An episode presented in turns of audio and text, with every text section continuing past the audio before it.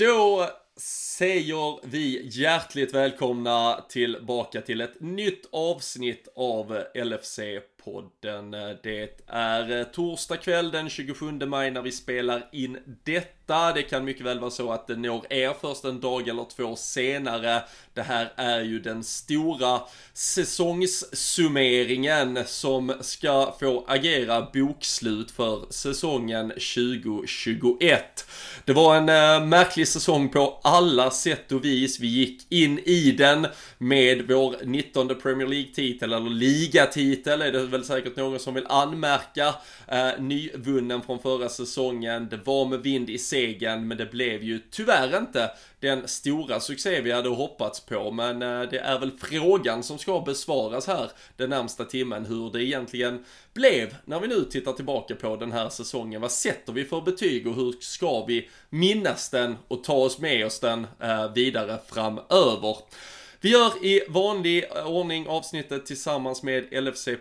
Det är ju där ni hittar den svenska supporterklubben. Det är också i tider nu när vi sitter här och pratar där man börjar känna lite hopp och eh, lycka och längtan inför framtiden. Det kommer börja öppnas upp, vi kommer börja se mer publik på matcherna, vi kommer kunna träffas och ha härliga storträffar och annat kul framöver. Och vi längtar så mycket efter det. Det är via supporterklubben, mycket av sådant blir möjligt. Så är ni inte redan medlemmar så kan det väl vara kanske semesterns eh, lilla to-do att se till att säkra sig ett medlemskap här under sommaren. Så är ni helt redo inför hösten.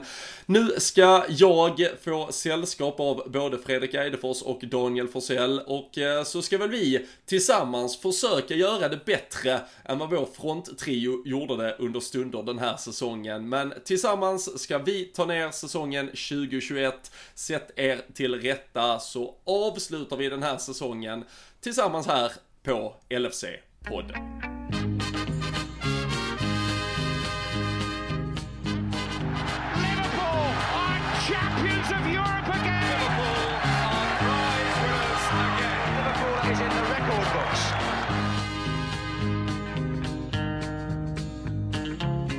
Jajamensan eh, mina kära vapendragare och eh, vänner. Eh, hur, eh, det är ett par dagar sedan nu som säsongen gick i mål. Vi satt här i måndags eh, Danne och eh, liksom tog de eh, direkta tankarna och känslorna från att vi ja, äntligen tog oss hela vägen var väl lite känslan man hade ändå. Nu har vi ett par dagars distans, vi ska börja titta tillbaka på hela. Men eh, vad tror du om man frågar dig om 5, 6, 7, 8 år liksom, vad var minnena från säsongen 2021? Vad tror du det kommer vara som är de stora delarna? Ja, det är ju en, en bra fråga faktiskt Men det känns ju som att man ofrånkomligen kommer minnas eh, med, med V och fasa förhoppningsvis De här tomma läktarna och liksom som den eh, speciella säsongen när När allt bara var ja, men lite upp och ner egentligen eh, Sen eh, Sen kommer det väl vara det här Alltså både de här extremt höga topparna när vi liksom fortfarande har 68 matcher utan eh, Utan förlust på Anfield till eh, Tyvärr då de, de tråkiga minnena som blir att vi Nästan höll på att göra en likadan streak om men då att vi höll den till 10% av det ungefär. Men med Med förluster det är väl typ det som jag kan tänka mig att man minns om man tänker på sådana säsonger som man själv ska tänka tillbaks då 5-6 år från nu så är det ju Kanske den typen av lite större bitar. Sen finns det ju ett visst mål som jag kanske återkommer till lite senare Som jag tror att man kommer att, komma ihåg också. Men eh, Främst är det väl alla yttre omständigheter tror jag Som man eh, kommer minnas. Och såklart liksom vad som följde titeln såklart då Ja, nej såklart. Ehm, ja, mål och eh, spelarinsatser, bra som dåliga, ska vi ju verkligen diskutera och titta tillbaka på här. Men eh, Fredrik, om du hade fått eh, sätta någon omslagsbild till säsongen 2021, vad, vad är det som liksom ändå lyser klarast, oavsett om det är med positiva eller negativa kopplingar i övrigt? Uh, ja mitt mitt ja, snabba svar är ju om det hade funnits någon bild på Rhys Williams och Nat Phillips tillsammans med två stycken eh, bandage runt pannan. Det hade väl varit ungefär det men eh, annars så är det väl egentligen uppenbara är ju Allisons målfirande efter hans, hans underbara mål som jag förmodar att Daniel tänkte på här precis. Men annars kan jag nog känna att just från Crystal Palace matchen om det finns någon bild på Klopp där han krama sina spelare och, och, sin, sin staff liksom. Lite den känslan att vi, vi, löste det till slut ändå. Om man kan få det på någon form av photoshoppat eh, omslag så tror jag det hade nästan varit det mest passande faktiskt. För jag tror att det var just att de gjorde det tillsammans och löste biffen, om man får säga så till slut. Det är nog eh, det jag kanske helst vill ta med mig eh, av allt det hemska som ändå har hänt under den här säsongen. Mm. Ja, jag, jag tänkte på uh, exakt, alltså det, det, finns, de är inte bandagerade visserligen, men uh, de, de har ju... Ja, en av dem är det. Uh, ja, och, och halvspruckna ögonbryn ja. åtminstone. jag tror vi, vi alla vet liksom vilken bild vi tänker på. Den, den får väl ändå ses lite som och om man nu skulle liksom vara lagd som Everton och gjort liksom en DVD-samling på säsongen för att man kom trea och bara var lagom dåliga så är det väl kanske ändå den som hade varit på fodralet. Mm. Den mest ot otroliga egentligen med, om, du hade, om man hade liksom frågat oss i början av säsongen vad man trodde säkert skulle kunna vara omslaget. Då hade det kanske varit en, en Sala med, eh, står och håller Golden Boot och en Premier League-titel i andra armen liksom. Men eh, Nej, det är eh, som sagt, vi kommer nog komma in på det, men det är mycket grejer som har hänt och det har varit en berg och dalbana utan dess like kan vi väl nog alla vara överens om va? Det är ju frågan vad som är sjukast egentligen. Den bilden på Rhys Williams och Nat Phillips eller att Allison gör mål eh, som första målvakt på 129 år. För det är ju lika otroligt att vi skulle stå med de två som liksom ordinarie mittbackspar sista halvan av säsongen i stort sett. Det är, eh, nej, det är ändå en minnesvärd säsong att ta med sig såklart. Mm. Och du väljer Robin, du väljer den bilden då med Rhys Williams och, och Nat Phillips som du fick välja själv eller? Eller har du någon annan bubblare? Ja men det är väl i så fall uh, den bilden som ändå får symbolisera uh, vilken uh, säsong det blev och och någonstans liksom två, två, två, två hjältar som om jag får bestämma egentligen Liverpools väg från här kanske det finns ju en potentiell chans eller risk beroende på hur man vill se det. De här två spelarna aldrig spelar egentligen liksom en Premier League-match, Champions League-match, viktig match för, för Liverpool igen. Men, men ändå så, så har de ju fyllt en så monumentalt viktig del liksom i något för klubben framöver. Och eh, den, den avslutningen de gör tillsammans, jag och Danne satt ju och gick igenom alla de där mittbacksparen som vi har behövt klippa och klistra ihop till.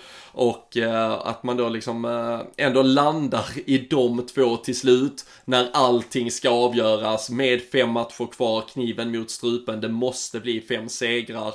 Ehm, och så går de in och eh, på inga sätt liksom individuellt briljerar men eh, får eh, hela laget, enheten där bak att fungera. Det, det blir ju symbolen för det, för det är fortfarande ett Liverpool som även om det blir lite nätrassel till slut, det blir fyra på Old Trafford, det blir tre på Turf Moor, så hade vi också under framförallt den andra halvan liksom förtvivlat svårt med målskyttet, bortsett egentligen ständigt denne Mo Salah. Och eh, i, eh, i den kombinationen av då mittbacksproblematik och en eh, liksom eh, anfallslinje som, som svek långa stunder så, så behövdes det ju verkligen att de två föll på plats till slut och eh, det var väl ändå kanske det som, som fick det att liksom bäras helt över linjen och ta oss ut i Champions League till nästa säsong. Det är ingen dålig samling ändå i DVD-hyllan. Man har liksom första DVDn där med Champions League-pokalen, andra DVDn med Premier League-pokalen och så kommer tredje DVDn så är det Nat Phillips och Rhys Williams med lite blåslagna ögonbryn. Alltså det är, det är en trio DVDer som jag hade sparat en DVD-spelare för här eh, hemma faktiskt. Kanske ja, köpt den om man inte du har någon. Du vet ju vilken du hade startat liksom en, en regnig lördagkväll. Det är, nu, nu är det highlights med Nat Phillips här. Då är det Nat, Nat Phillips duellspel med Chris Wood eller någon som man gärna vill ha. Fy fan. En liten virre på det bara så, så mår man sen. Det gör man sannerligen.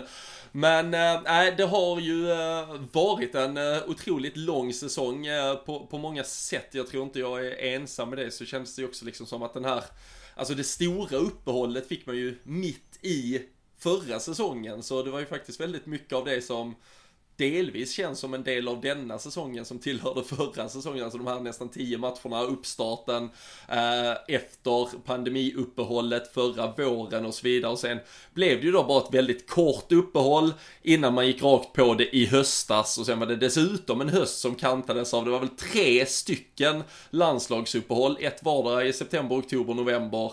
Det skulle faras och flygas kors och tvärs när liksom pandemin dessutom eskalerade återigen. Och eh, jag vet inte, alltså hur har ni upplevt, alltså har det varit en, eh, har ni känt att den har varit liksom extremt lång samtidigt egentligen? Alltså vi har ändå varit igenom en hel säsong då, plus en halv nästan, utan publik på läktarna. Jag vet inte, man, det är kanske guldfiskminnet i en som får en att känna att, ja men nu är det, det var ju typ så här det var, nu är vi ju tillbaka här snart i normalläget. Det var bara en kvart vi höll på och sådär. Har ni upplevt det som en lång säsong, eller eh, har det liksom bara försvunnit? Jag tycker ändå att det har varit en lång, alltså vad ska man säga, om man jämför, om man tänker tillbaka till hur länge sedan det var eh, Atletico Madrid-matchen till exempel innan det liksom verkligen stängde ner så känns det väldigt, väldigt långt tycker jag. Alltså då när du räknar in även förra säsongen. Jag tycker nog att liksom det är ju man, man, har ju, som jag har sagt här ibland med, kanske haft svårt att hitta samma kärlek till sporten utöver liksom våra egna matcher. Där, där jag kan uppleva att jag har kikat mycket mer annan fotboll eh, under eh, tiden med lite, lite fulla läktare och sådär. Så att jag tycker att det har känts jäkligt långt ändå. Så jag... Mm, Nej jag får nog sk liksom skruva bort själva guldfiskminnet och bara Det kommer säkert Så kan jag tänka mig att det kommer kännas som ett halvår om nu Om nu det blir fulla läktare i stort sett och så i augusti. Då kommer man ha En liksom kortare distans tror jag till och tycka att den här Perioden har varit rätt kort. Men alltså om man tänker tillbaka tills när det Stängde ner och när vi inte visste vad som skulle hända först med ligan. Och det känns ju som Jag tycker det känns som år och dagar sen eh, Sen vi var på Livedal och, och lyfte den där bucklan tänkte jag säga. Det var väl inte just vi som gjorde men vi gjorde vårt bästa för att stötta Henderson i, i lyftandet där och eh, nej det tycker jag känns som ett eh, Nästan på ett annat liv sen alltså Det känns extremt länge sen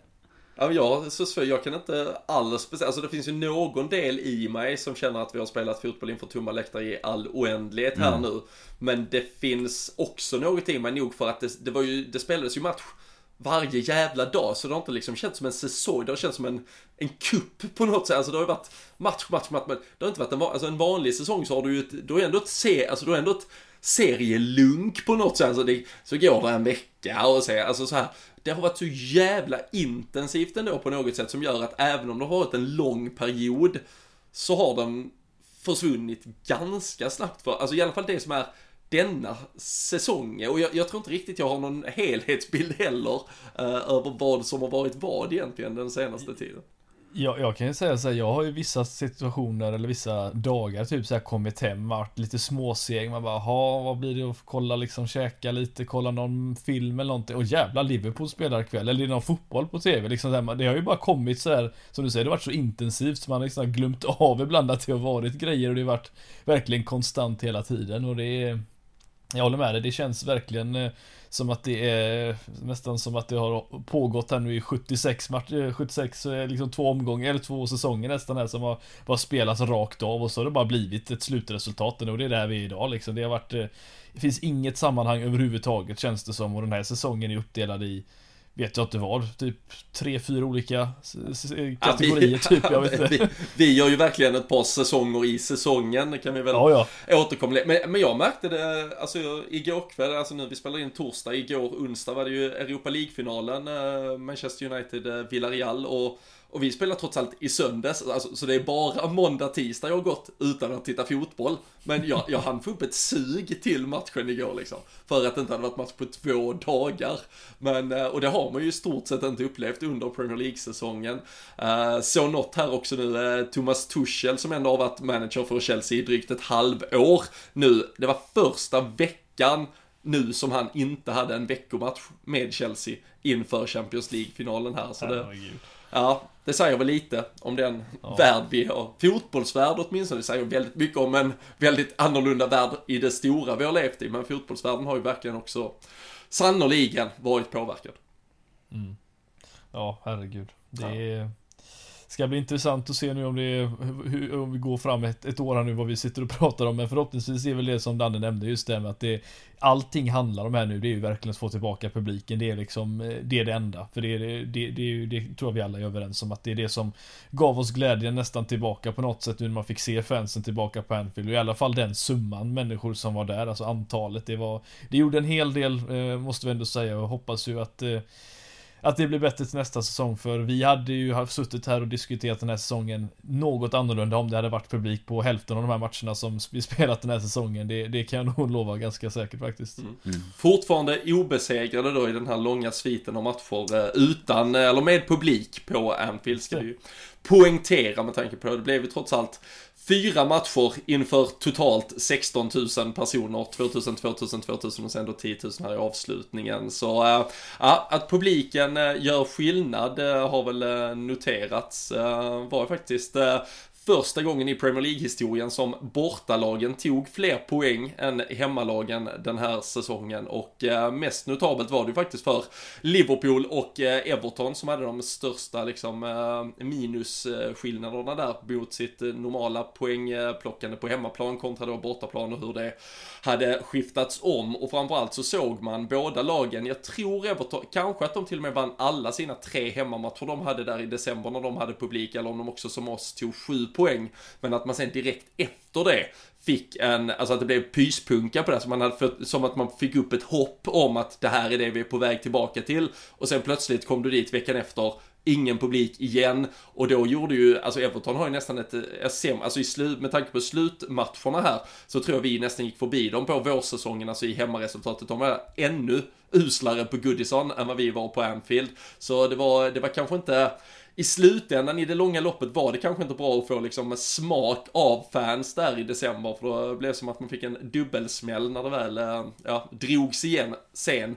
en gång till. Men eh, vi hoppas ju verkligen att eh, det här inte ska behöva återkommas till. Vi hoppas vi har sett de sista fotbollsmatcherna inför helt tomma läktare. Vi är på väg mot en ljusare framtid, både vi har sett i England, Sverige börjar flagga upp, ett EM-slutspel där till och med Wembley öppnar upp för att eventuellt ha helt fullsatta läktare i eh, semifinal, final, kanske blir till och med ännu tidigare än så. Så det, äh, det är ljusare tider vi går mot, men vi ska såklart ändå stanna kvar i tillbakablicken på säsongen som var och eh, jag tänker den att vi börjar lite kronologiskt med de två spelarna framförallt som plockades in inför den här säsongen och det var ju de stora namnen i sammanhanget är Diogo Jota och eh, Thiago. Ingen ska såklart förminska värdet av Kostas Simikas, men han får ursäkta i eh, sammanhanget. Hur eh, Tycker du att vi ska titta tillbaka på deras eh, två säsonger? Eh, två spelare som kanske också verkligen får personifiera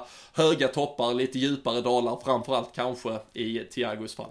Ja, men så är det absolut tycker jag. Alltså där... Eh Jota har väl egentligen, det är ju mer skadorna som, som han har haft eh, otur med. Annars har ju inte hans eh, dalar varit så djupa egentligen. Jag vill ändå, man måste ju få in Simikas i ett sånt här säsongsavsnitt. Och han eh, såg faktiskt en Instagram-post precis innan vi satte igång här. Att han är iväg och bleker tänderna såg det ut som. Så eh, någonting har han lärt sig i klubben i alla fall. Eh, det finns ju en, eh, det finns ju en viss tradition numera av att gaddarna ska vara fina och vita. Så nej, han har tagit, tagit åt sig lite av den här klubbkänslan. Men Tar man eh, Thiago då så tycker jag ju verkligen att du är på rätt spår. Alltså vi har ju suttit och, och jag har ju verkligen suttit och kritiserat honom. Och det är ju mycket såklart sett till vilka förväntningar han kommer. Det var ju ändå som vi var inne på, kanske en, en av de absolut största värvningarna vi någonsin gjort egentligen sett till eh, ja, men var han kom ifrån. Han kommer i, i verkligen sin peak. Han har precis vunnit Champions League med Bayern München och det är verkligen så här en spelare som ska nästan på lyfta ett lag som redan är längst uppe på toppen till liksom en,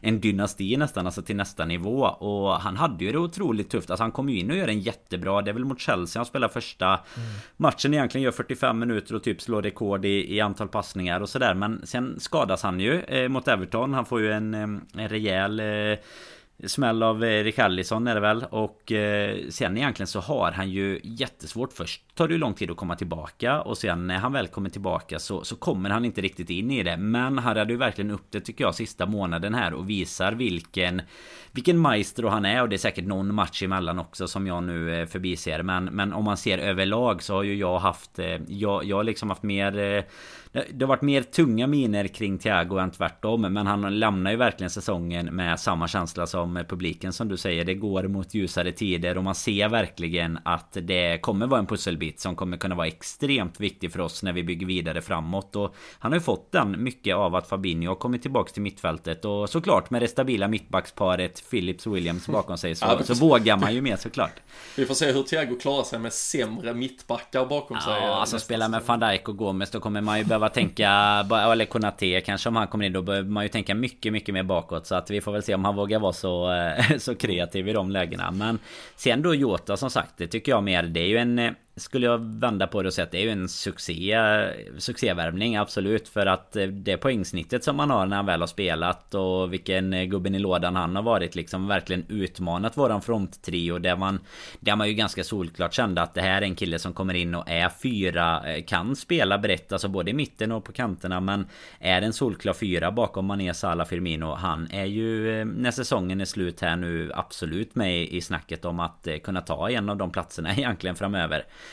Eh, så att eh, det är både för hans del och eh, sett utifrån så har det varit en En otrolig utveckling. Och mm, det, det var ju någon, finns ju en bra tweet från någon Wolverhampton supportersida där de liksom verkligen tyckte att de hade Lurat på Liverpool liksom ungefär tagit pengarna och bara kan skratta hela vägen till banken. Men i slutändan känns det nog som att det faktiskt blev Klopp som fick rätt igen. Otroligt fin värvning och Mycket kvar att ge också såklart Om han förhoppningsvis får vara skadefri framöver här. Mm.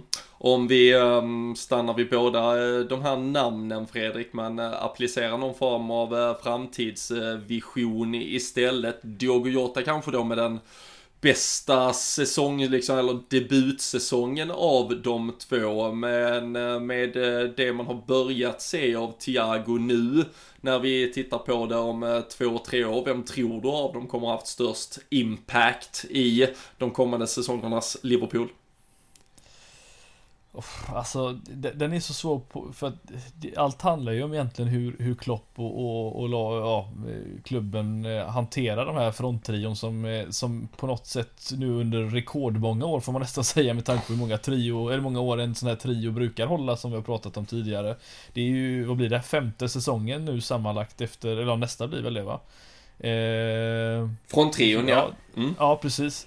Och det är, det är rätt länge ändå för, för att inte få in någon, någon form av eh, nytt blod i, det, i en sån trio. För det brukar oftast lösas upp förr eller senare och eh, vi har ju snackat om att det kanske är dags nu. Vi har ju sett en Firmino kanske droppa lite och framförallt en Mané som Ja, jag vet inte, han kommer vi nog prata lite om i det här avsnittet också för den delen men Jag, jag tror personligen att, eh, att Thiago kommer, vi, vi kommer nog få se mer av det på det sättet för att han har en sån högsta nivå redan nu som är out of this world och jag kan inte komma ihåg senast vi värvade en spelare som var i det toppskiktet som han var när vi han, äh, köpte honom. Äh, ni får gärna rätta mig om jag har fel här nu men vi får nästan gå tillbaka till de andra glansdagarna för att hitta när vi köpte någon högprofilnamn på det sättet, mm. om ens då. För det, så bra var han i det här tillfället.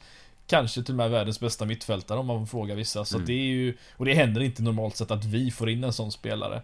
Men kollar man på Jota så är det som du nämner, det, det, är en speciell spelare på många sätt och vis. För han har faktiskt bara spelat 19 Premier League-matcher den här säsongen. Man trodde att man skulle få se väldigt mycket mer av honom när man såg hur bra det var. Men det är ändå 9 mål på det på, på 19 matcher, får jag ändå säga som en inhoppare också på det sättet. Det är jäkligt bra.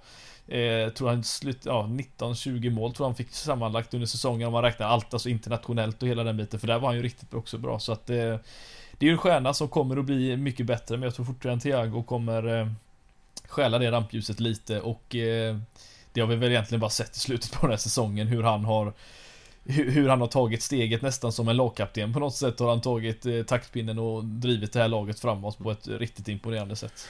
Men om vi, eh, om vi går då i händelser i förväg lite kring eh, Sadio Mané som har haft en liksom eh, en, en jobbig eh, säsong eh, delvis här.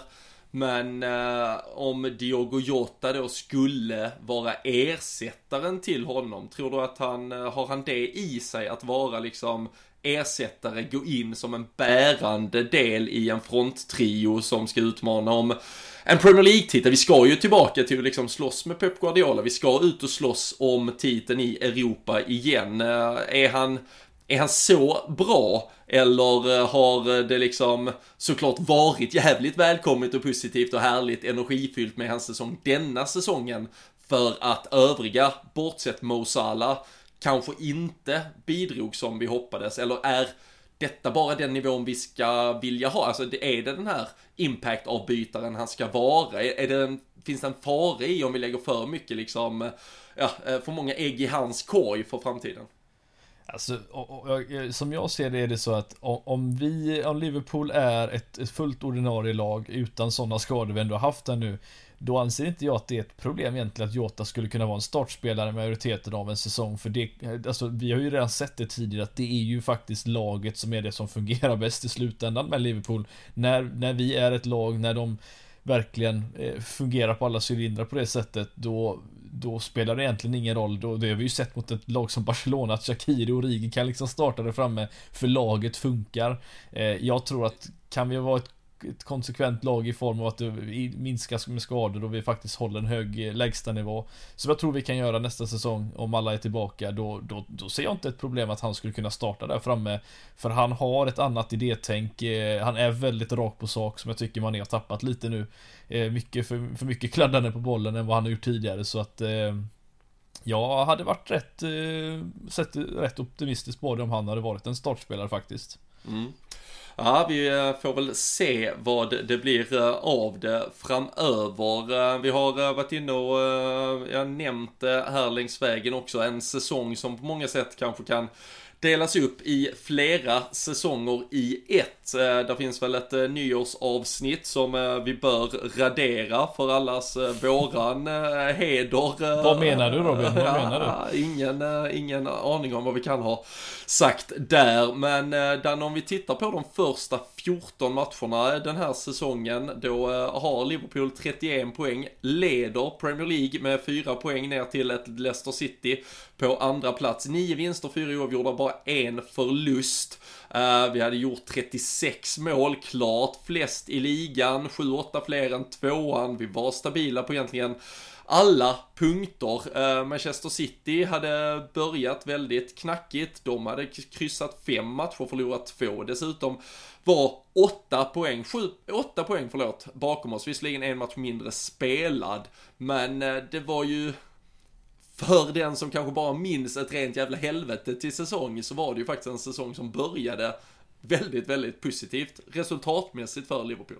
Ja men det var det. Jag tycker det är viktigt att du betonar att det var resultatmässigt. För att spelmässigt såg det ju många gånger inte lika bra ut som det gjorde eh, under fjolårssäsongen. Eller ja, den säsongen innan då. Nu, nu blir ju nästan fjolårssäsongen den här. Men Alltså då men, men det ska ju också man säga att den var ju också extrem vad gäller alltså matcher innan vi, innan vi ens eh, fick en förlust liksom. Men det finns ju som du säger om man, om man nu verkligen skulle gå tillbaka vecka för vecka Säkert något avsnitt där man kanske råkar nämna att eh, allt under en andra plats eh, är ju helt omöjligt den här säsongen. Och det var ju så känslan var egentligen fram till till i vintras eh, när, när, ja som du nämner, alltså Manchester City hade varit lite tveksamma. United såg ju helt vilsna ut och det, det kändes ju som att vi verkligen hade det i egna händer att eh, göra, alltså ta en titel till egentligen. Och med den starten, alltså vi, vi fick ju problem med skador ganska tidigt egentligen. Men det kändes ju ändå som att vi vi tuggade på i, i den takten vi behövde och eh, faktiskt då också utan att något annat lag direkt stack iväg. Och Ja, sen, sen kommer ju nästa steg i, i den här säsongen egentligen. Men eh, nej, det är ju en... Eh, det, det, är ju verkligen som du säger, det är ju inte alls till att egentligen titta tillbaks på den här säsongen som ett dunderfiasko. Utan det är ju en kortare session där vi verkligen tappar säsongen egentligen. Mm. Jag måste bara säga det sjuka är ju att under den tiden du nämner där Robin så, så har vi ju Ja, vi hade väl redan glömt det. Alltså vi har en 7-2 förlust mot Aston Villa och veckan därefter så, nej det var inte veckan efter, det var väl lite senare, det var något uppehåll tror jag men Sen matchen där senare, då åker, alltså vi spelar alltså fem, ja det är väl fyra och en halv match med van Dijk Den här säsongen. Mm. Alltså vi glömmer, jag tror man, alltså man glömmer inte, man glömmer av hur tidigt på säsongen det nästan var. Vi kommer alltså från en 3-1 för- eh, vinst mot Arsenal, jätteimponerande hela den biten. Sen åker man på den här liksom supertuffa 7-2 som man aldrig någonsin har sett tidigare. Trodde aldrig någon skulle, skulle sitta i en podd med, om Liverpool och prata om en 7-2 förlust mot Aston Villa liksom. Det var ju, det var ju helt sjukt på många sätt och vis. Men det, jag, jag skulle säga att ett, ett ögonblick i den här säsongen som jag går tillbaka till väldigt mycket, det är just den här Everton-matchen. Där man skulle kunna köra en 13 timmar lång podd om vad som var fel i den matchen, som inte vi gjorde men som vi hade emot oss egentligen. Och jag tror att, frågar du spelarna så tror jag många eh, stör sig rätt mycket från, från den matchen, hur, hur allting slutade där och vad, vad det kanske kan ha påverkat dem under säsongen. För den matchen är ju... Ja men den är ju... finns, nej. Den är helt sjuk alltså. Den podden hade du är- kunnat döpa bara till där fotbollen dog typ Och sen nu, Ja, och nu, nu är det liksom eh, Det var ju inte så länge sedan det var Kristi himmelfärd där Så nu på något sätt kan man liksom koppla ihop det med att nu börjar fotbollen och upp, återuppstå igen Ja, nej men, Ja, men det det var- sjuka är att efter den matchen så går vi ändå i en relativt bra form, vilket är sjukt. För jag trodde jag skulle säga nästan att det här, är, det här var brytpunkten, Everton och sen så går allting åt helvete. Men sen har vi liksom segrar, inklusive då en 5-0 vinst borta mot Atalanta och 3-0 hemma mot Leicester och hela den biten. Sen är det ju sen det börjar gå knackigt, men det här är alltså mitt under allt den här, som säger, vad sa du, 20, hur många poäng var det nu? Sa du att det var? Eh, 31 poäng tar vi på de 31 första poäng. 14 matcherna och leder. Och under den perioden då så har vi alltså en endaste förlust som är med 7-2 Mm. och sen då det här jäkla krysset. Det är ju, nej det, det, det är så galet alltså. Nej men det är precis som det, alltså Aston Villa-matchen kommer ju i fjärde omgången. Då har vi gjort nio mål mot eh, Chelsea, Leeds och, och Arsenal som, alltså det var ju på pappret eh, där och då liksom starka, starka motstånd. Vi, vi liksom, vi kom ju ändå liksom ur blocken direkt. Eh, och sen såklart så får vi ju den här käftsmällen mot Aston Villa och sen där redan inför Aston Villa då är ju Alisson Becker out och då börjar ju liksom den här nervositeten kring jaha vad är nu det? Sen går vi in i Everton-matchen då med Adrian i målet, får van Dijk skadad. Det kom bilder direkt efter matchen säger att eh, Matip också hade varit liksom hos någon specialist där på måndagen, det hade varit något litet liksom. Det börjades ju bygga och så Thiago var out dessutom och även om det där och då pratades om 4, 5, 6 veckor kanske så blev ju verkligen alla vi som satt och följde presskonferenser den hösten varse om att några 4, 5, 6 veckor var det absolut inte tal om för det dröjde nog 7 eller 8 eller 9 innan Klopp tog Thiagos namn i munnen där på de eh, presskonferenserna under hösten. Och det tog ju en jävla lång tid innan han var tillbaka och, och som du säger, vi, vi sprattlar ju till, alltså vi lyckas ju hålla det, alltså det finns ju ändå en spetskvalitet hos ett par spelare som gör att vi, vi tar ett par starka resultat ytterligare där i ett antal matcher. Men sen börjar ju också de här Ja men 1-1 mot Brighton som också är liksom med de här dumma toucherna av det som får en att liksom tappa hoppet om eh, all jävla fotbollsverklighet som man en gång trodde man kände till. Eh, På tal om Europa League-finalen igår så var det en situation där de kom flygande, två spelare sparka stenhårt på varandras fötter i straffområdet och det var bara att spela vidare medan när vi bara nuddade Danny Welbeck eh, så det var ju hela den hösten, alltså där får man väl ändå, ska man säga något positivt så har det ju faktiskt blivit lite bättre tycker jag med hur de implementerar, men där och då var det ju ett par veckor där Varenda spelare blev skadad, varenda VAR-beslut fuckades upp så jävla fullständigt och så påverkade som vi blev som bara satt och tittade på och såg det här tomma jävla skådespelet inför liksom ekande läktare. Som du var inne på där, alltså spelarna måste ju där och då ha känt att alltså är det så här det ska vara? Det kommer inte, det kommer inte bli kul liksom, det kommer inte, och det kommer inte bli bra, vi kommer inte få ihop det till slut. Men du har ju Everton där såklart då eh, bortdömda eh, målet. Du har ju Sheffield United där vi ju till slut vinner. Alltså detta är ju matchen efter där vi får en straff emot oss som är ja, men helt otrolig. Fabinho är ju alltså är, det, det blåses ju inte ens en straff utan det blir, blir eh, dömt efteråt. Sen har du ju West Ham-matchen efteråt som vi också lyckas vinna trots då Men där att vi får ett bortdömt mål också. Precis, där vi också får ett som känns rätt solklart. Sen är det väl ett par matcher till innan vi kommer till Brighton-matchen då. City-matchen är ju en handstraff på Gomez. Man kan ju tycka vad man vill om det, men den tas med VAR liksom. Det är en handstraff som tas med VAR. Sen har du nästa Premier League-match efter det, Leicester visserligen den tredje, sen är det Brighton. Ja. Uh, alltså, som ju också ju är 90 fem... alltså 90, 90 plus, ja. att det liksom är en VAR-straff. Alltså det var ju verkligen varje, varje vecka där, alltså till slut, när, typ Brighton-matchen, då satt man ju till slut och var så likgiltig inför det och bara såhär, jaha, nu, nu var det VAR igen liksom. Alltså helt, ja. Eh, hur mycket motståndarsupportrar än vill skämta om att eh, vi bara liksom tycker att det är oss det drabbar så är det ju Det finns ju väldigt bra statistik på att den här säsongen var något verkligen extremt sett ur eh, Ur den favören ur, ur alltså en dålig synvinkel för oss då såklart. Mm. Och eh, sen kommer ju då den där perioden av, eh, ja, alldeles horribel form. Från att ha tagit eh, 31 poäng de första 14 matcherna så eh, spolar vi sen eh, till och med 15 matcher till, eh, eller 14 matcher till, då har vi 43 poäng istället. Så då har vi tagit 12 poäng Fredrik på 14 matcher. ja, och, och då ska vi ändå nämna att från den perioden eh, så har det ju faktiskt, eh, ja men det har varit några situationer där man liksom har känt att, eh, alltså vi hade ju Wolverhampton-matchen där då på, på Anfield med lite publik som nämnde där allting kändes frid och fröjd liksom. Och så framförallt då ett, ett 2-1, sent 2-1 mål av Firmino också inför publik där allting kändes att herregud, det kanske, det kanske är på väg tillbaka liksom igen efter en tufft 1-1 mot Fulham där det kanske var... Titelmatchen snackar du om nu? Eh, ja, nej men alltså, ja, alltså jag tänker, det finns ju många rötägg den här säsongen och Fulham borta var ju en av dem, men att man studsar tillbaka till den liksom och vinner sent där och sedan den biten, men det är ju som säger, det är ju det är West Bromwich-matchen där allting startar. Efter alltså 7-0 borta mot Crystal Palace. Återigen, jag sa att det var 3-4 kategorier den här säsongen. Jag tror vi är uppe i säkert en 10 egentligen om man tänker efter. För det här är en sån berg och dalbana så jag inte vet vad jag ska ta vägen alltså. Det är... Jag vet, det är tur Liseberg öppnar snart Fredrik. Så ja, jag, jag vet det. Nej men alltså, alltså, jag skulle så gärna vilja gå in i hjärnan på de här spelen. Alltså, alltså att gå från 7-0 borta mot Crystal Palace och, och sen efter det här då sena kriteriesmålet eh, som West Bromwich gör. Då är det ju fullständig Alltså jag scrollar där med datorn, alltså det är ju Ja jag vet inte vad jag ska ta vägen när man kollar på de resultaten. Och På tal om det vi pratade om VAR där också så under den perioden Gomex straffen där som du nämnde mot City Där har vi en mot Southampton som egentligen är exakt likadan. Mm. Där Wijnaldum skjuter och där blir det ju ingenting. Så vi har ju varit på fel sida hela säsongen. Men det är ju inte VAR som kanske har varit det utan det är ju den här hemma Dannes magiska jinx där som vi kanske ska nämna.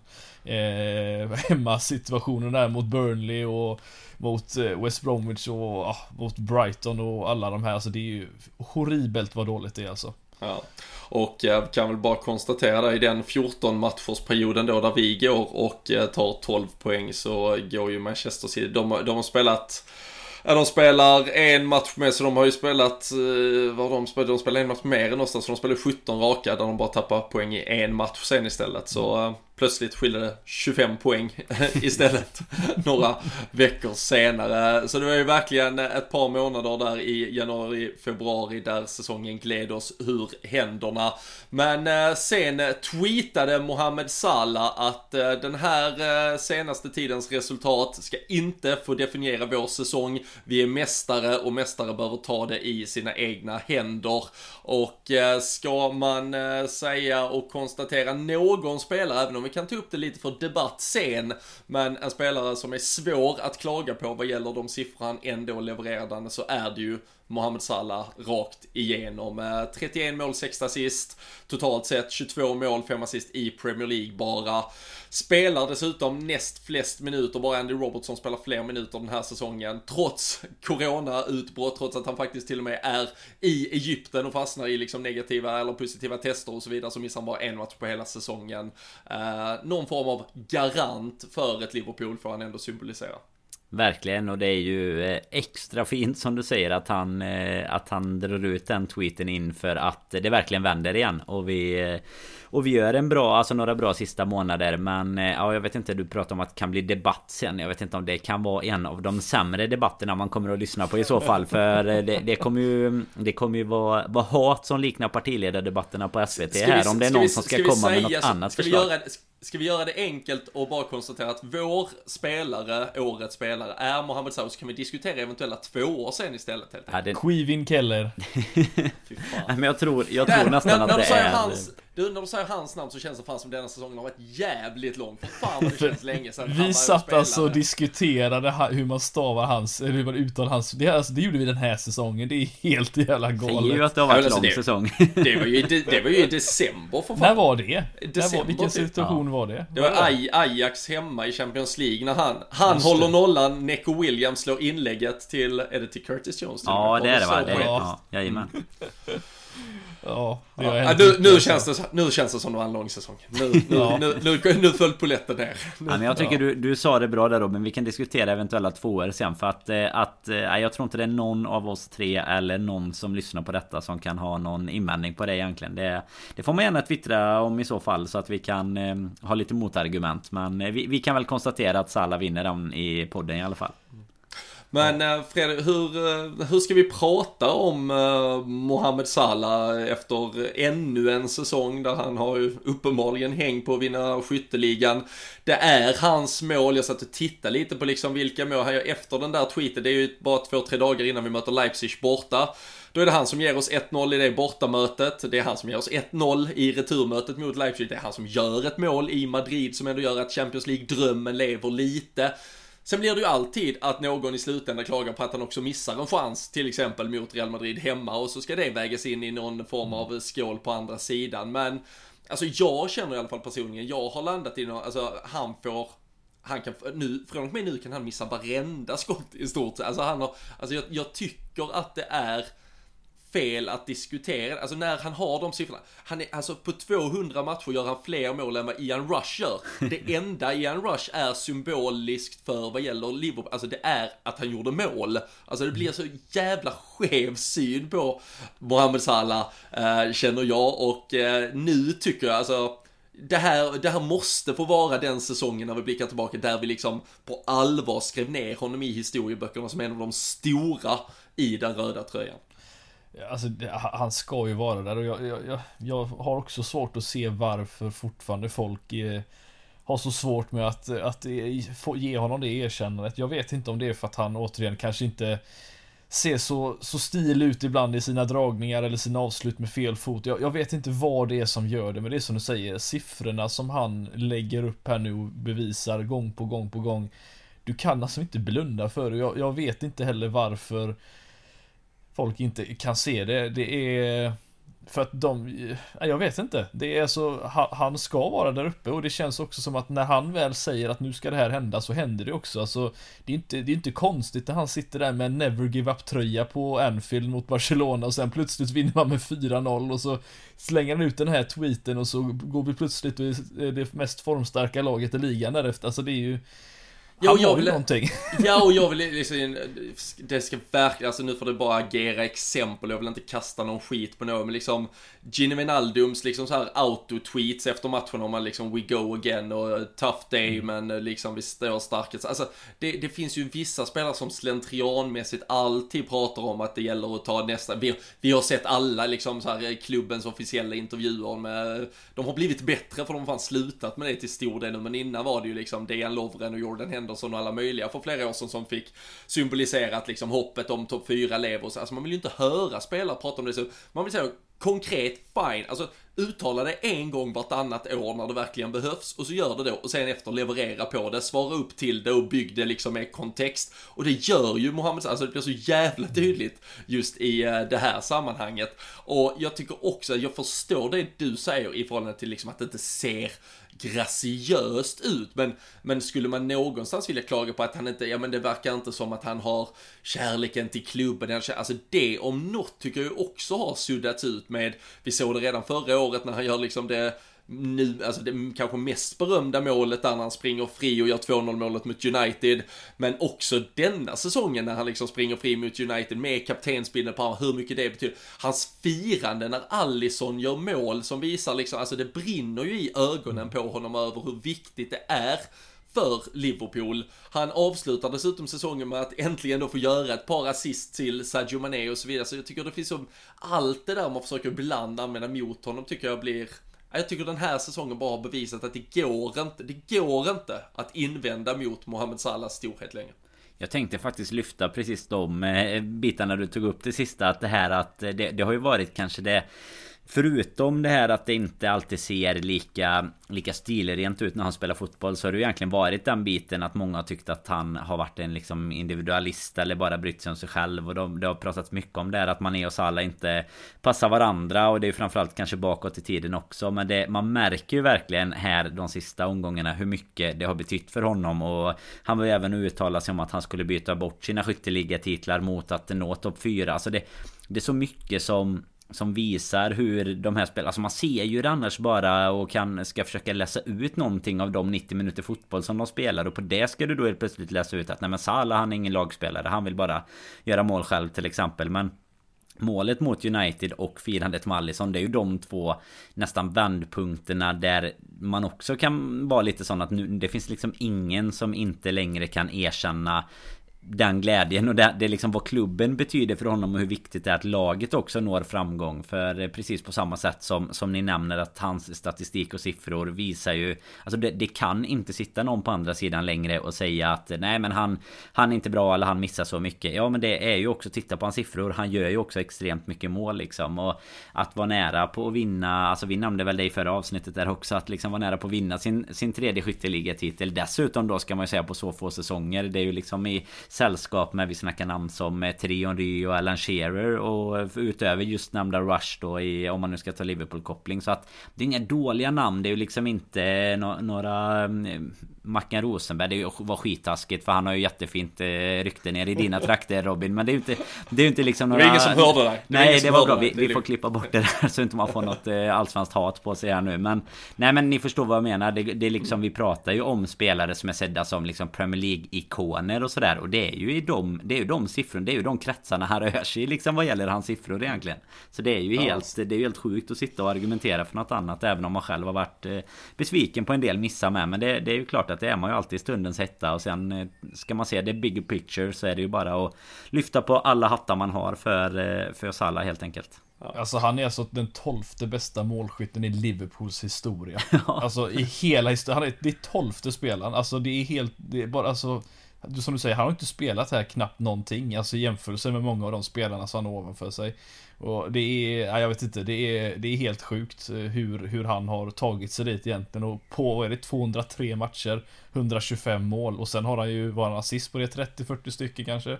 Mm. Alltså det är ju en poängspelare som, återigen, hade, vi pratade om namnet. Hade det stått något annat namn där, något brittiskt namn, så hade de pratat om honom som the all time greatest Kolla bara på de poängen. Alltså mm. det är... Det jag, tror han har, jag tror han har 100, 135 poäng på 158 ligamatcher eller något sånt tror jag. Ja, ja. Så ja, med, är, ja. Men, och, och framförallt det här att han alltid är tillgänglig. Som, alltså han spelar ja, näst dess minuter. Det, alltså, det är det viktigaste av allt egentligen fotbollsspelare idag känns det ja, som. Den, jo, den här säsongen har ju verkligen bevisat det. Alltså hur mm. svårt det blir att sätta ett lag utan kontinuiteten. Mm. Så Nej, eh, han är eh, sannoliken årets spelare. Men eh, snabb kategori, vi har blivit, blir, blir långa snabbt har vi har mycket kvar vi vill eh, nämna såklart. Men eh, Fredrik, ett par spelare om man hade exkluderat eh, Mohamed Salah i en sån här omröstning, vilka tycker du ändå förtjänar ett omnämnande för eh, stabila insatser under året?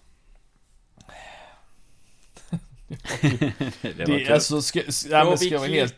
Lite. Ja, men ska, ska jag vara helt ärlig, det, det, finns ingen som sticker ut under en säsong som Salah gör. Det, det gör det inte. Det finns, det finns kanske en, eh, en tredjedel säsongsspelare i det här fallet. Jag tycker till exempel att Thiago och Trents avslutning av säsongen de sista 10-12 matcherna har varit helt fantastiska. De har, hade de varit så under en hel säsong så hade det ju varit minst lika bra. Men eh, jag, jag, tror inte det finns någon, alltså är jag, är jag helt fel ute eller? Ja men det är väl alltså jag... en etta och jag, ingen tvåa överhuvudtaget liksom? Nej alltså jag, jag är ju samma, alltså jag liksom, jag håller nog Mohamed Salah så liksom så överlägsen etta så jag har inte ens reflekterat över det andra. Men om man bara ska följa hur diskussioner ens går så är det liksom så här att uh, Andy Robertson har ändå gjort varenda match, varenda minut, gjort sitt jobb där ute på kanten. En Gini Wijnaldum som alltid finns tillgänglig och gnetar på. Fabinho som när han väl spelar blir blir så viktig som han blir. Men som du säger, jag tycker att alla faller väldigt, väldigt... Där, där finns någonting som alla faller på. Mm. Uh, och även då om Gini Wijnaldum och Robertson har spelat hela tiden så är det ju många stunder där de inte har kommit upp i särskilt hög nivå. Måste man ju ändå vara ärlig och erkänna också. Mm. Ja. Så är det ju absolut. Det är, det, är det som är problemet, att de helt enkelt, det har varit eh, Ja, Robertson har väl egentligen för, för hans del så, som du säger, han har ju varit så, så, så jämn under nu då två säsonger innan det så ju stått för den mängden assist som, som Trent också för den delen. Men det är ju samma som lite som Salah. Han har ju, han har ju någonting att spela mot i det här fallet och det är ju hans två senaste säsonger. Det är ju det han jämförs med i slutändan och de säsongerna har ju varit helt, helt makalöst bra och det är, du kan inte hålla på och leverera så en hel säsong, eller så, så många säsonger hela tiden utan vila för den delen, för det är det vi ändå pratar om de här spelarna. De är ju konstant och spelar hela tiden, men eh, nej, jag, jag ser inte någon som två. Jag ser Salah som etta och alla andra, eh, de är så långt ifrån som du säger, så det går inte ens att jämföra liksom. Nej. Vi låter eh, listan eh, gapa tum bakom Mohamed Salah. Men eh, ögonblick som man kommer ta med sig från säsongen, där har vi ju redan varit inne och nämnt ett. Jag, jag har ändå ett par till också som jag tycker sticker ut. Jag vet inte om ni har några speciella, men där såklart Allisons nick eh, kommer vara liksom frimärket som lever vidare framförallt nu med betydelsen av den. Det tar oss hela vägen till Champions League i slutändan. Men jag tycker också om vi spolar nu tillbaka, ger igenom den här liksom evighetslånga säsongen som vi har kommit fram till att det var, så hade vi ju faktiskt ett annat briljant jävla nickavgörande i december inför publik till och med när Roberto Firmino gör 2-1 mot Tottenham i en tidig seriefinal. Um, svårt att kanske relatera till nu, men uh, det var ju, uh, alltså det var ju scener när det mm. målet faktiskt görs. Ja men så var det ju. Det var ju, alltså där och då så var det ju precis som du säger. Det är en tidig seriefinal och eh, Alltså både uppladdningen inför den biten Det här med att publiken hade börjat komma tillbaka lite Man levde på det hoppet. Och Vi kom som Fredrik nämnde innan från ett eh, Ett halvtaskigt resultat eh, Minst sagt då mot Fulham inför den matchen. Och så Går in och avgör i eh, Ja men i sista, i sista stund egentligen. Och, och liksom hela glädjen och hela euforin kring det var ju en av dem Alltså det är ett av de tillfällena utöver Alissons nick egentligen som, eh, som får en att lyfta på samma sätt. Sen kan jag även tycka att eh, nästkommande match, alltså den här 7-0 om man, om man pratar om att man aldrig hade pratat om en eh, 2-7 förlust mot Aston Villa så är ju även en Alltså en 7-0 seger tillhör ju inte vanligheterna på något sätt utan verkligen en match där Där vi gör kanske tre eller fyra riktigt snygga mål också och sådär och alltså det är också sånt som man ändå kommer att, lyfta med sig och komma ihåg. Sen tycker jag väl såklart inte faktiskt att det är någonting som kommer kunna sticka ut. Det lite på, inte, kanske inte riktigt med samma marginal som Salah vinner årets spelare. Men, men Allisons nickmål med den betydelsen det nu då i slutändan får när vi löser resten eh, också. Eh, är ju, ja men det är ju outstanding och hela, alltså Lägg till bara hela hans story, vad som har hänt honom den här säsongen så har du ju liksom en, eh, ett manus till en ja, men någorlunda okej okay Netflix-rulle som, som du du kan rösta 7 av 10 på i, i efterhand liksom och ändå gråta lite i slutet sådär. En lite feelgood film tycker jag ändå. Mm. Och så står där en bra jävla brinnande grill i ett hörn och bara ger inramning. Och så ett glas rödvin istället för Michael Jordans berömda whiskyglas. Så, eh, det fick, så man ju kört, det fick man ju kört rätt i ansiktet Robin. Sist vi hade poddat så uh, tror jag att jag öppnade Instagram typ två minuter senare. Och då var det en grill där och det var uh, rödvin som du säger. Och man bara kände att Alisson så här Nu njuter han av uh, vad, vad han har utfört den här säsongen liksom. Och sen, sen är det väl landslagsspel även för hans del här. Det ska väl även spelas Copa fan, det, Fan vad jag hade missat det alltså. Jävlar vad jag hade missat det. Att det var Copa America. Det känns helt, det känns ju helt skevt. Det var ju, efter, då var man ju nere i Brasilien vet du när de vann för två år sedan. Så den har man ju stenkoll på. Men, men de, spe, de ändrar ju hela tiden när de ska spela det. För sen ja, spelar ja. de ju någon sån här Copa jubileum. Hundraårsjubileum eller något ja. Ex, ja, jätteskevt. Och sen Äh, och sen nu, det skulle ju spelas i Colombia, men det har ju blivit uh, flyttat och nu har ju USA tydligen öppnat att de kanske ska ha det istället. Så det är ju jävla röra kring Koppa liksom, som bara försiggår så här helt i skymundan. De har ju inte ens spelat VM-kval under våren, för det går ju inte att vara i Sydamerika. Det ja, vet ni, vad, vet ni vad det sjukaste är? Det är ju att man, man har ju, det är ju lite som du säger, det har ju varit så mycket fokus på EM här, när ska EM spelas och sådär. Men då är det ju också VM, alltså nu blir det ju EM detta året, sen nu är det VM nästa år också. Så nu blir det ju bara mästerskap och mästerskap hela tiden här. Det är ju eh, katastrof, det är mardröm för en, eh, en landslagsälskare som mig alltså. Lägg till att Mohamed Salah antagligen ska spela OS för Egypten också. Alltså. Så har du där en riktig bajsmacka. Otroligt fina OS, den enda landslagsfotbollen man på verkligt eh, njuter av. Alltså det är ju, är ju fina OS-fotbollen alltså. Herregud. Kan, kan, kan alltså, varför ska han in där? i Japans också. Ja, men varför Nej. ska han in där och kladda? Det är ju helt otroligt egentligen. Sen, sen eh, är det väl så att det finns väl eh, större patrioter i olika... Alltså det är klart att för hans del är ju är ju Egypten en Fast han en så är inte skitpeppad. Alltså han är ju inte peppad. Det, är, det är ju att landslaget kan ju sätta krav på, de har ju tre överåriga som de får lov att mm. lägga officiella kallelser till. Sen är det väl jävligt otydligt just vad gäller OS. Det är ju inte avsatta Fifa-datum så klubben har ju inte krav på sig. Men det brukar väl... inte OS vara lite senare också? Alltså finns det risk att det skulle påverka... Alltså är det i typ augusti eller Alltså typ ja, säsongs... alltså han är, han är ju tillbaka, alltså rent fysiskt hade han varit tillbaka. Jag tror det är slut typ 8 eller 9 augusti eller något sånt och sen är det premiär, vad är det, 14, 15? Men ja. det är ju mer att få till det med, med, med ledighet och, och annat. Och det, risken är väl på så, alltså om man ser det för, ur vårt perspektiv att de flesta lagen är ju rätt kassa i ett OS och får Egypten bara in Mohamed Salah kan ju det räcka för att gå ganska långt i ett OS-slutspel också. Eh, liksom. Så nej, Fan, eh, först går han långt där och sen ska facket in och förhandla ledighet för honom också efteråt. E egyptiska, fotboll, e egyptiska fotbollsfacket aktar man ju sig i alla fall. Han är inte tillbaka innan oktober tidigast. Mitten på oktober ja. om vi har tur. Och då ska han släppas till Afrikanska mästerskapen istället. Nej, vi, fy fan, vi pratar om en ljus framtid sa vi. Det, vi, vi släpper Vi ändrade oss. ja, vi gör verkligen det. Um, vi har uh, nämnt uh, Sadio Mané i förbifarten, uh, Fredrik. Det var väl lite taskigt att jag använder honom då som en brygga till säsongens eh, besvikelser. Hade han spelat i Manchester United och hetat Marcus Rashford hade han gjort en succé, succésäsong, varit årets lag och pratats om eh, en av de riktigt stora i ligan med de siffrorna han presterar. 11 mål och 7 assist blev det till slut. Men eh, är han säsongens stora besvikelse eller vad har du svurit mest över i Göteborg under säsongen? Nej men han definitivt högst upp där. Det är det hade vi kunnat skriva en, en lång bok om eh, felbeslut han tagit den här säsongen. Det måste man ändå säga. Och jag tyckte det var någon som sa det väldigt väl på, på Twitter eh, för inte allt för länge sedan att eh, det påminner lite om, på tal om United här, om hur det gick för Alexis Sanchez efter han gick till United. Det är lite den känslan jag fått här nu att allting såg så jäkla bra ut under en säsong, sen plötsligt så har allting tappats i bolltouch och i hela den biten. Jag hoppas ju inte att det där är en permanent grej men det finns ju absolut en risk för han har varit eh, Han har inte varit sig själv som sagt och han har ju själv varit ute och sagt att det är den värsta säsongen i hans karriär på det sättet och med de måttmätten så, så ska han ju leverera bättre även om han poängmässigt gör det ändå helt okej. Okay. Alltså det är för en winger väldigt bra siffror och så sett men Alltså hans, eh, hans säsong har varit eh, felbeslut, felbeslut konstant hela tiden och jag hoppas att han får vila upp sig här för att eh, han behöver komma tillbaka känner jag. Även om jag sa att jag kan se Jota nästa säsong som starter så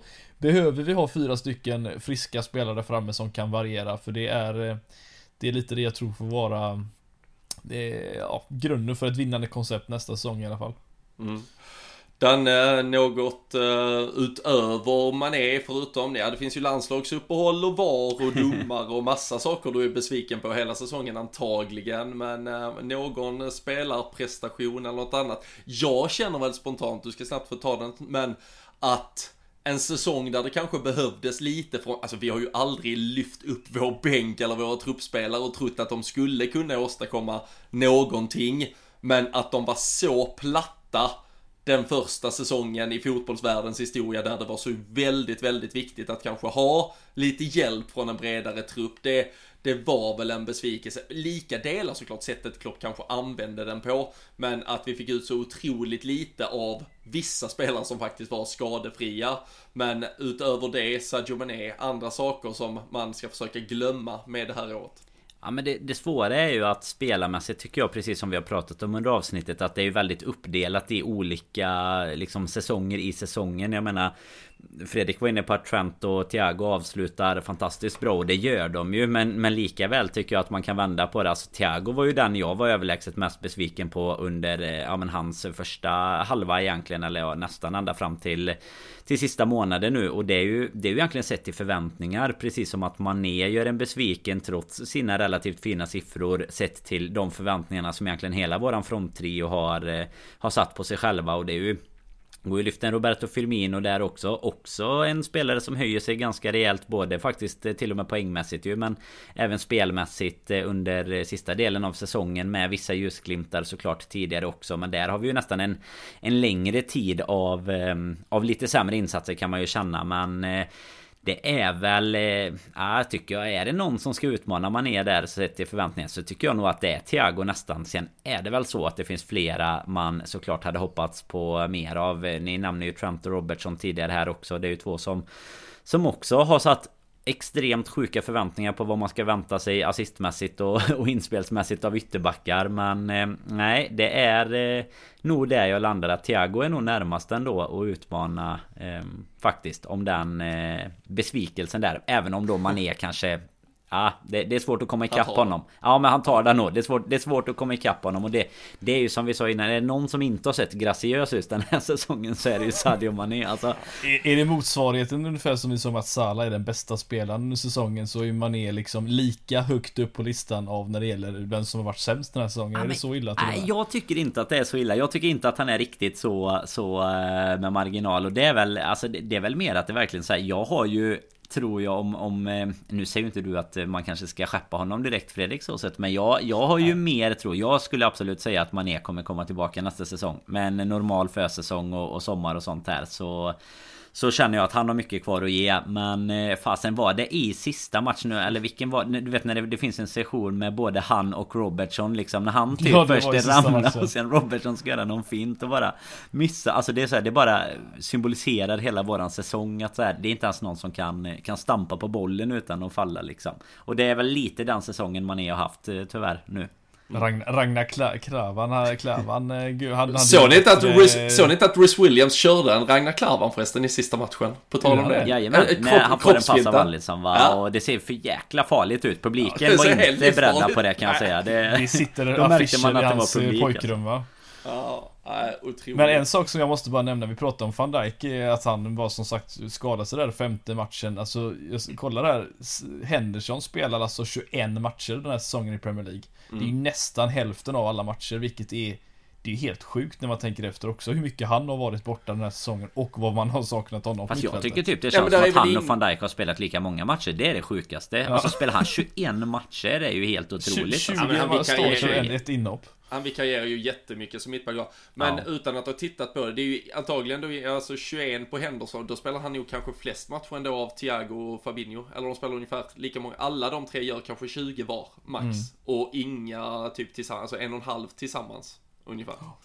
Så eh, nej, det är ju en, eh, en sannoliken eh, skadeskjuten säsong. Och jag tycker båda ni två tillsammans här liksom tar ner det väldigt bra när Fredrik har vissa av de här spelarna som kanske de bästa under hela säsongen och Danne som de sämsta under hela säsongen. För jag kan hålla med om att de under ungefär en halv säsong eller en tredjedel säsong har varit både bäst och sämst och eh, det är ju så eh, Liverpool har eh, sett ut också. Ehm, Danne, du öppnar dörren där för Sadio Mané. Jag tänkte att vi bara avslutar med att lite då titta i spåkulan. Det väntar ju en liksom sommar, ett transferfönster som ska öppnas. I detta nu så talar väl väldigt mycket för att Ibrahima Konate kommer in och San Kabak verkar vi inte välja att ta upp optionen på. Kabak-sången. Den är ja. Nej, det, vi får fan, sjunga den kan vi verkligen göra ändå. Ja, du pratade senast pratade senast om att ändå sjunga för Gini Wijnaldum och eh, Ozan Kabak. Eh, sången sjunger vi gärna. Så att han hade lagt sig i en strandstol på eh, ja, Alanya och börjat eh, njuta in här inför, det blir väl en dags semester ungefär inför EM-samling. Men nej, det är ändå ett lagbygge som ska sättas ihop under sommaren inför nästa säsong. Många pusselbitar som ska tillbaka och det finns väl två sidor att se detta på. Alltså ett Liverpool som nu när saker och ting började falla lite på plats plötsligt såg bra ut. Men vi har ju fortfarande haft perioder den här säsongen när faktiskt ganska många ändå ordinarie spelare har varit tillgängliga och vi har inte fått det att fungera. Hur ska vi tänka här? För alltså liksom, är vi tillräckligt bra eller finns det skulle det nästan kunna vara lite farligt att vi avslutade så starkt som vi gjorde och tro att vi därmed inte har några problem alls som behöver rättas till inför nästa säsong. Jag trodde ju nästan du skulle fråga mig först här om jag satt i Sala eller Manébåten nu. Den frågan har ju varit rätt återkommande varje, varje sommar här nu. Vem skulle man ha sålt om det skulle varit så? Jag får ju ändå ge dig Robin att du var, du var jäkligt tydlig inför den här säsongen med att eh, det, det är helt sjukt om någon sitter i, i Manébåten fortfarande. Och du har väl, du har väl återigen fått rätt och fått med oss alla över i din eh, färja nere i, i sundet eh, nedanför Skåne där någonstans. Så, Den lilla Tycho Brahe-båten mellan Helsingborg och Helsingör jag sitter i. Ja, Jocke, Jocke har fyllt på varenda Salla-älskare i den eh, båten känns det som nu med, med lite röd pölse och pilsner ifrån eh, Helsingör. Så mm. nej, fantastiskt eh, bra spaning där. Så den, den behöver vi inte ens diskutera. Men jag tycker att det finns en poäng i det du säger. Eller jag ska säga så här. Jag, jag, tycker också att det verkligen finns två sidor. För jag hoppas inte att du har en poäng i det du säger. För jag, jag skulle gärna se med små förändringar vad vi ändå kan göra med ett Alltså jag menar vi nämner det i vårat förra avsnitt här hur Alltså 20 olika konstellationer liksom vad, vad gäller mittbackar och så försvar. Alltså det Det är ju inte normalt. Vi har problem, ni nämnde det nyss Vi har problem på mitten där de kanske gör ungefär 20 matcher var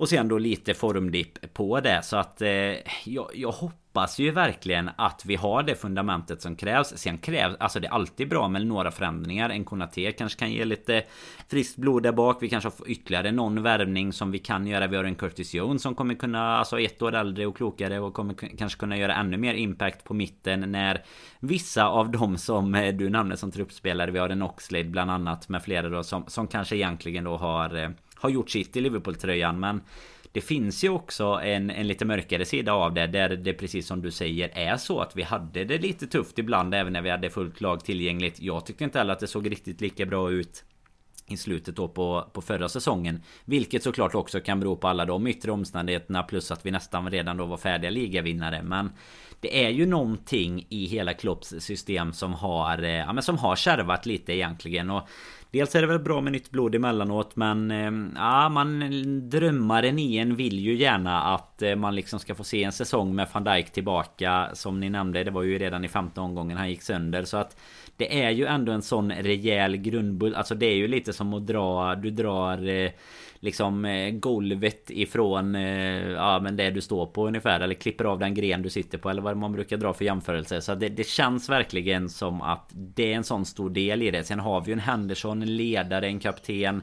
Som inte heller alltså är med i nästan hälften av matcherna. Så att eh, ja, jag vet inte vart ni landar. Ni, ni hör ju att jag kommer aldrig landa i någonting här. Jag sitter ju bara och velar fram och tillbaka. Men jag vill gärna tro... Behöver, ja, jag vill tro att vi kommer klara det. Det är det, det är det framförallt. Alltså vi har en ganska Alltså det är väl klart det är bra med erfarenhet men vi behöver få in lite, lite, lite mer yngre, friskare spelare på det sättet med lite snabbare fötter. Jag tycker jag har sett ganska, ja, Anfallsmässigt har det nästan sett ut som det har varit ett handbollsanfall mer eller mindre. Stått och kört mellan vänster och höger, vänster och höger. Vi har aldrig kommit någonstans. Jag tror att vi behöver få in lite mer idéer. Eh, Thiago har ju erbjudit väldigt mycket såklart och i och med att Wijnaldum lämnar nu och den nu som ersätter om det nu faktiskt blir att vi köper in någon eller om Curtis kanske får Får en promotion och får, får ta den platsen vilket jag har svårt att se egentligen just nu men nu kommer vi medvetet och egentligen omedvetet behöva göra förändringar i truppen i och med att spelare lämnar och eh, jag tror det ändå är bra men jag skulle inte vilja se för stora förändringar för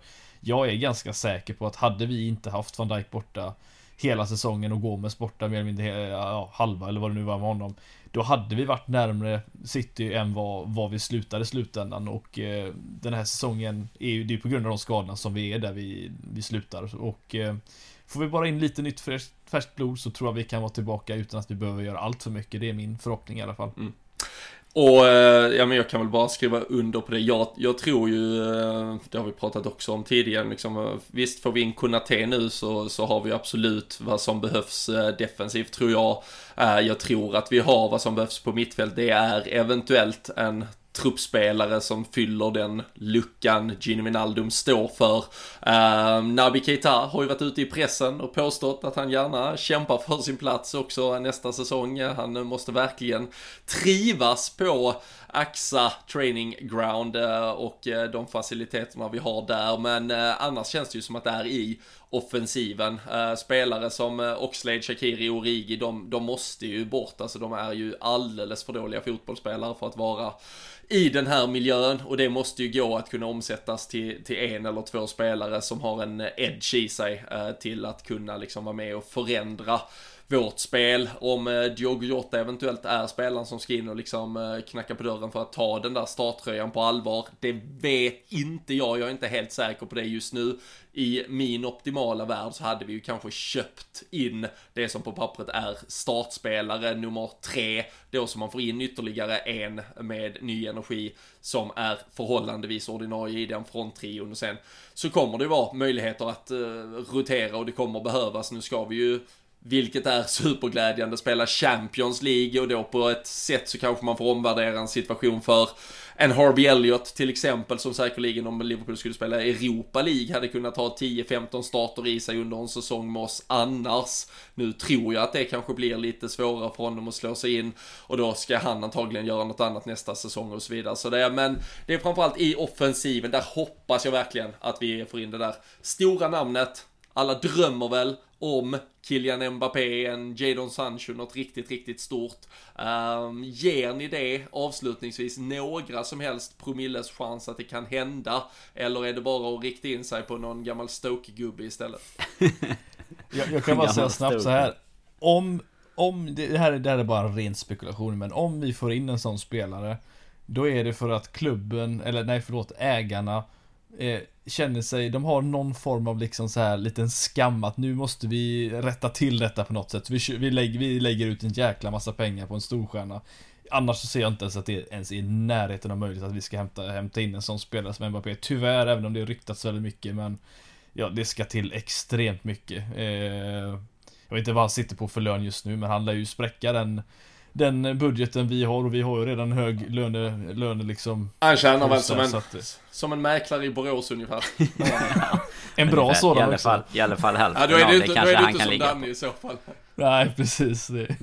Nej, tro, tror ni det är möjligt att vi får in en sån spelare? Nej, jag vet alltså fan man bara drömmer. Alltså vi är klara. Jag, jag tänker inte ens där. Fan, jag, jag zoomar ut direkt jag ser det. Så, nej, jag läser inte ens. Jag tittar inte ens på källa. Alltså det, nej. Där är vi faktiskt extremt lika måste jag säga. Nej men där är vi lika Robin. Jag, jag också på den nivån. Alltså jag, jag kollar inte ens på... Alltså förr i tiden när man när det kommer rykten och sådär. Då, då kunde det vara lite så här. Okej, okay, det är lite lösa rykten. De känns lite mer intensiva. Men idag finns det egentligen ingen källa innan det liksom i stort sett är klart som du kan lita på känns det som. Utan då ska det vara någon av de här riktigt, riktigt seriösa eller någon av de här riktiga Twitter-profilerna nästan med ingångar. Men eh, nej, det, det känns väl som att eh, det är liksom så här singla slant ungefär om, om man ens ska tro på de ryktena som kommer. Sen däremot då Fredrik, du nämnde ju det här med skuldkänslor från ägarna. Det hade ju, det hade gjort Super League till, till en, eh, man hade ju satt det i annan dager om det ledde till att vi får in en Mbappé till exempel. Då, då får man ju ändå ge att Super League gav oss någonting om de köper honom bara för skuldkänslor liksom. Det hade ju varit, eh, varit lite fint ändå men Nej, jag vet inte fasen vad som är realistiskt där egentligen. Men att någonting borde komma in, det tror jag väl att vi är ganska överens om. Och du nämner ju de namnen du säger där Robin egentligen.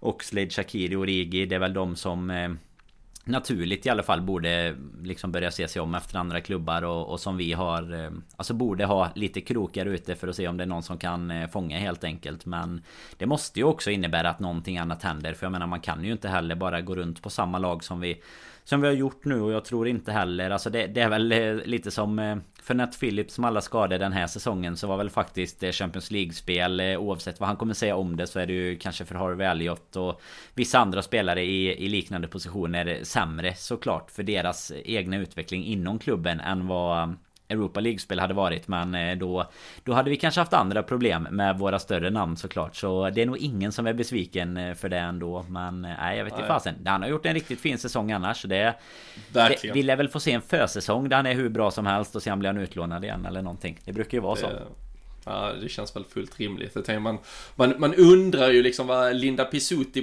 brukar få för present efter att John Henry har varit ute på någon sån här svirig eh, grabbresa ifall han ger Liverpool-fansen Kylian Mbappé bara för att han har trampat i klaveret lite här med Super League. Men uh, så jag är gärna den eh, förlåtande, tacksamma eh, som, eh, som får Kylian Mbappé i present. Men nej, vi får se vart det landar och det är väl sådana rykten om de eventuellt intensifieras, om en Ibrahima Konate plötsligt står och lutar sig mot någon skylt på träningsanläggningen eller andra större händelser som gör att vi självklart kommer att dyka upp även här framöver. Vi tar väl på pappret så att säga en liten paus, några veckor, samlar kraft, stänger ner den här säsongen på allvar, börjar blicka framåt ett EM-slutspel där vi får se ett, ja, ett par Liverpool-spelare såklart in action. Nu tog ju Garrett Southgate det säkra före det osäkra och han vågar inte riktigt riva plåstret än i alla fall kanske så han tog 33 spelare den här veckan så han banta ner den truppen nästa vecka istället. Men vi får väl se vilka Liverpool-spelare som spelar. Det kan säkert finnas ämnen därifrån vi stannar upp vid och diskuterar. Men med de här orden så stänger vi ändå ner hela det som har varit 2021 säsongen. Vi pausar ett par ordinarie avsnitt här framöver men händer något stort så är vi såklart snabbt tillbaka och ni hittar ju oss på våra sociala medier, framförallt på Twitter, at LFC-podden för att kunna vara med och eh, diskutera Snacka Liverpool i alla dess former även de närmsta veckorna här. Men eh, med de orden tackar eh, vi, tack eh, Fredrik, Danne, härlig säsong ändå att få göra bokslut på, om inte annat. Så är det ju. Och med snygg ja. tröja vill jag bara lägga till förresten nu när man fick se den live också Fredrik. Jag är på ditt spår nu. Det är en jäkla ja, är fin bra. tröja vi ska ha nästa år. Ja, ja. den är inte bättre än borta den ryktade tredje tröjan eller vad det nu räknas som eh, Den eh, vita där som du väljer upp Blir det den så badar vi fontän i sommar alla tre tillsammans Iklädda endast jag. Eh, den vita borta tröjan Med mina mino tryckt på ryggen Du ska alltid ta det ett steg för långt nu Och hade Sadio Mané bara gjort sina mål lite tidigare Fredrik, då hade du dessutom haft en riktigt, riktigt fin brakmiddag i Göteborg att se fram emot. ja, Men, det, jag kanske får den ändå, vi får se. Du får den ändå, jag lovar dig. Absolut. Uh, nej, så är det. Uh, en uh, ja, märklig säsong har det varit, men det har varit en fröjd som vanligt att få prata av sig i detta format till er, med er under hela säsongens gång. Till nästa kommer fansen vara tillbaka på läktarna. Vi kan börja planera för stora supporterträffar. Podden Away ska ta form igen. Vill ni ha första king på grejerna där så är det ju patreon.com slash LFC-podden som gäller och eh, supporterträffar och annat så är det ju också LFC.se man bör hålla koll på. Men stort tack för att ni har varit med oss, eh, för att ni lyssnar, interagerar och gör detta möjligt. Vi hörs och ses snart igen. Ta hand om er så länge och ha en riktigt, riktigt skön sommar.